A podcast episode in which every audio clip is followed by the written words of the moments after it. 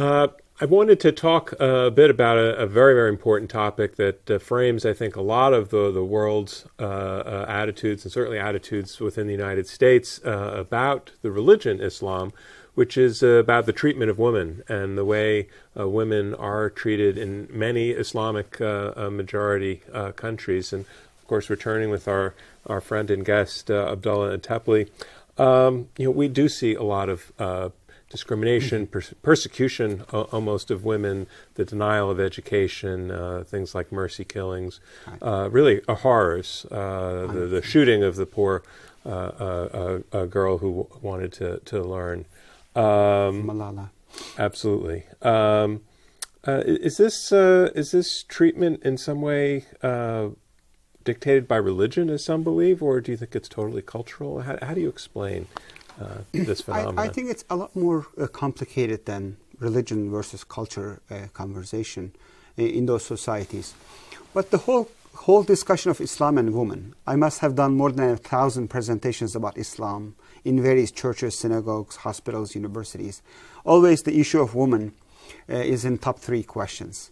Unfortunately, it's been repeated enough number of times that um, somehow there's something innate, inherent, uh, part of Islamic theology or Muslim societies that discriminates women, oppresses women, uh, treats them as second-class citizens. I categorically reject that. I mean, I, I, invite all, the, all of your students and people who watch this video not to take this uh, propaganda as a whole. It's a lot more complicated than that. That question of uh, thinking Islam is somewhat a bad religion when it comes to women also lacks in humility and openness. Also, it's very problematic, especially if you ask it in such a way that as if the issues of women in this country has been completely resolved. It's all these bad Muslims, patriarchal Muslim societies are basically uh, mistreating the woman. As if we have uh, be, beaten up the patriarchy in well, our Muslims own society. have no monopoly on this. we had the uh, we had the example in Israel of uh, women who were getting on uh, buses and sitting yeah. in the front being spit on by uh, some of the Haredi uh, Orthodox. So right. certainly there's no Absolutely. Uh, monopoly. Even in this society, one in, according to 2010, uh, one in four women in the United States are subject to domestic violence. And if you look at the teenage pregnancy, if you look at the, the unequal job opportunities between men and women, by far patriarchy or the male domination is a, is a big human problem. It's a problem of all humanity. And those examples that you have just mentioned in those Muslim societies, these are the, one of the worst manifestations of that evil patriarchy and male domination. Uh, but we have our own share in this part of the world struggling to achieve, uphold the status of woman and establish the absolute equality between men and women. Coming back to the issue of Islam. What does the Quran have to say? Yeah, what, uh, Islam. By all means, by all means, uh, Muhammad uh, was not a 21st century feminist. Uh, by all means, Islam was not the most feminist uh, in its own uh, early years in the early 7th century. But if you look, forget about the present day picture or the history, but if you look the 23 years uh, career, the prophetic career of the Prophet Muhammad, what he was able to do in the life in his lifetime for the woman of his community, for his wives, for his daughters, and the woman in, at large. It was unthinkable. It was unbelievable revolutionary. He grew up, he established this religion in a society. It was one of the worst uh, in terms of the treatment of women. Uh, just to give you an example, having your first child born as a girl, both of us have first child girls. If we were to be Muslim Arabs, uh, I'm sorry, if we were to be Arabs in the pre Islamic world in the 7th century, Having uh, your firstborn child as a girl was so shameful. It was so embarrassing that you lose your honor and dignity in the society. In order to claim your honor, you and I had to raise our first daughters until the age of three and had to bury her alive. I cannot imagine like how this must be the worst possible place where humanity can fall. It must be the deepest corner of the evil that you can fall, killing your own daughter to claim your honor until you have a boy, you keep repeating this. Uh, so in your case, you will, you have to continue. in my case, my second born was a uh, boy, so the girls born after uh, him was fine. So when a uh, father dies, the men of the family used to inherit the woman and are able to sell them as a commodity. There was no mention, it was inconceivable in the society before Islam for women to initiate divorce, own a business, uh, initiate uh, marriage, uh, have right for a property, and etc. Muhammad changed all of this. He brought the concept that they, they have a value, they have honor and dignity, they have equal access, they are women, women and men in Islam, in the sight of Allah, in the sight of God, they are all equal because all the religious obligations are equal to.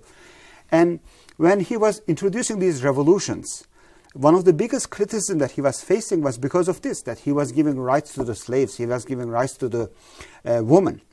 But when he was able to achieve a lot of success in giving rights and uh, elevating the status of women in his society, a woman came to Prophet Muhammad and said, uh, Is this for real? Is this for real? Like, is this religion really will treat us as human being? Will this continue after you?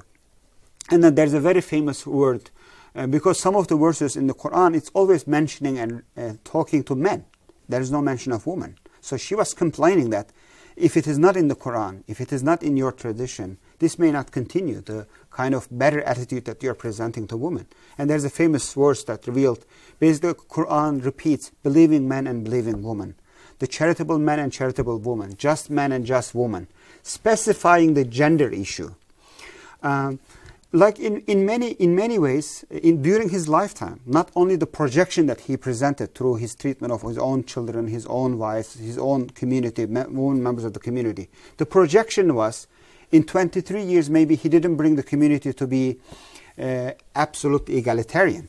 But what he tried to do what we muslims understood after him he did everything he could in his in his power to basically humanize women in a society where woman was completely dehumanized I would argue Islam as a theology and religion, as we talked in our previous sessions that were for Islam, the Quran is one of the most woman friendly and progressive religion that you could ever imagine.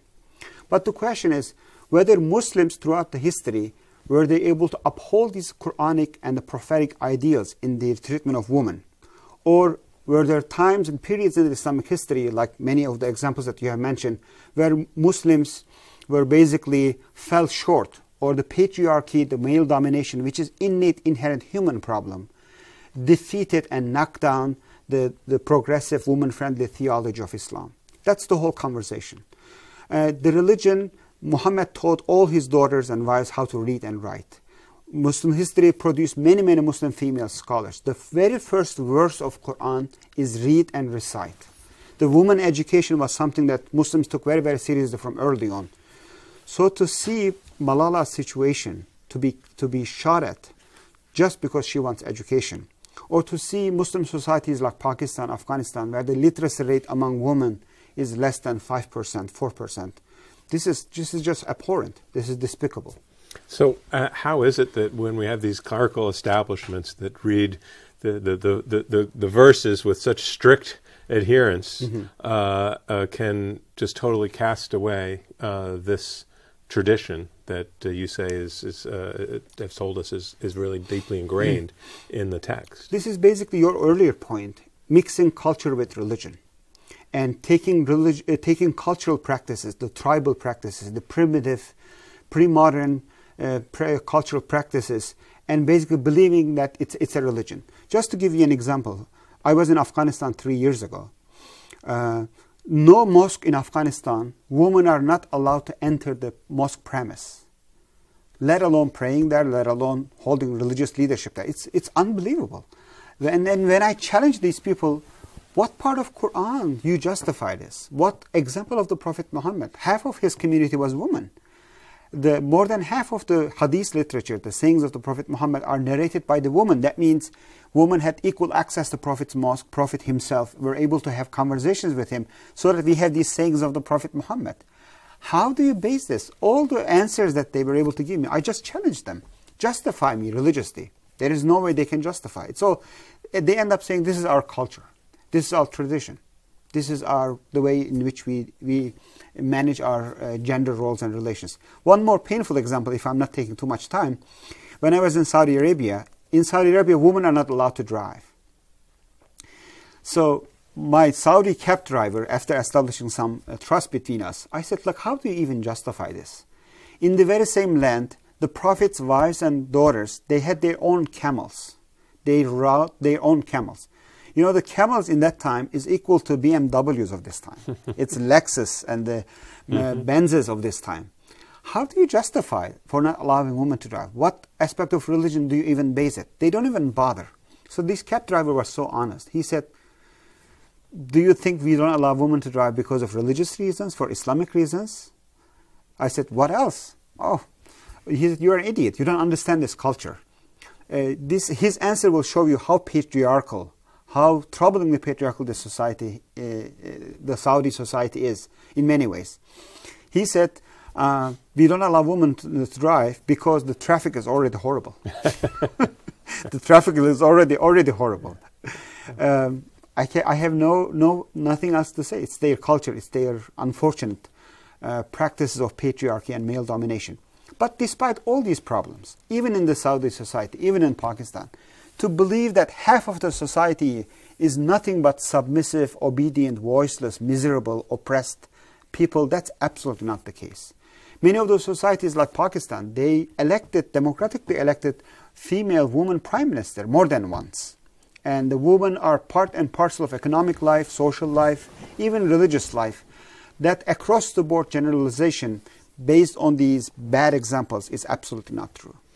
Well, let's just talk about one example, and I've discussed this with you the time I attended uh, uh, services, uh, mm-hmm. uh, Friday prayers, uh, uh, and the discussion, which was delivered by a student, was yes. the question of whether women should be allowed to give a sermon uh, uh, from the you know the, the head of the, the pulpit, mm-hmm. uh, uh, which currently is not allowed. And uh, the uh, I believe if they want to write one, they can have mm-hmm. somebody else deliver it. So even in a highly progressive here in the heart of the the West, mm-hmm. led a, a, a, community led by you, we see a, pretty stark inequality. How, how, and, how and, and, tension. That's the traditional this was never an issue. Uh, if you look technically, there is no reason why women cannot deliver the sermon. Why women cannot, they, they in, my, in my community, the woman writes the khutbah and a male member, uh, one of the uh, male students, uh, deliver uh, their khutbah. Uh, again, the, this is not a question of theology or the, the canon. There is really nothing. If they are knowledgeable enough to write a khutbah, they should be able to deliver it by themselves. But it's the question of tradition. It's the of this is not what we've been used to. And it's very difficult to change old habits. But I believe in the United States, I personally, I am not there. These, uh, we are still debating, discussing, and digesting.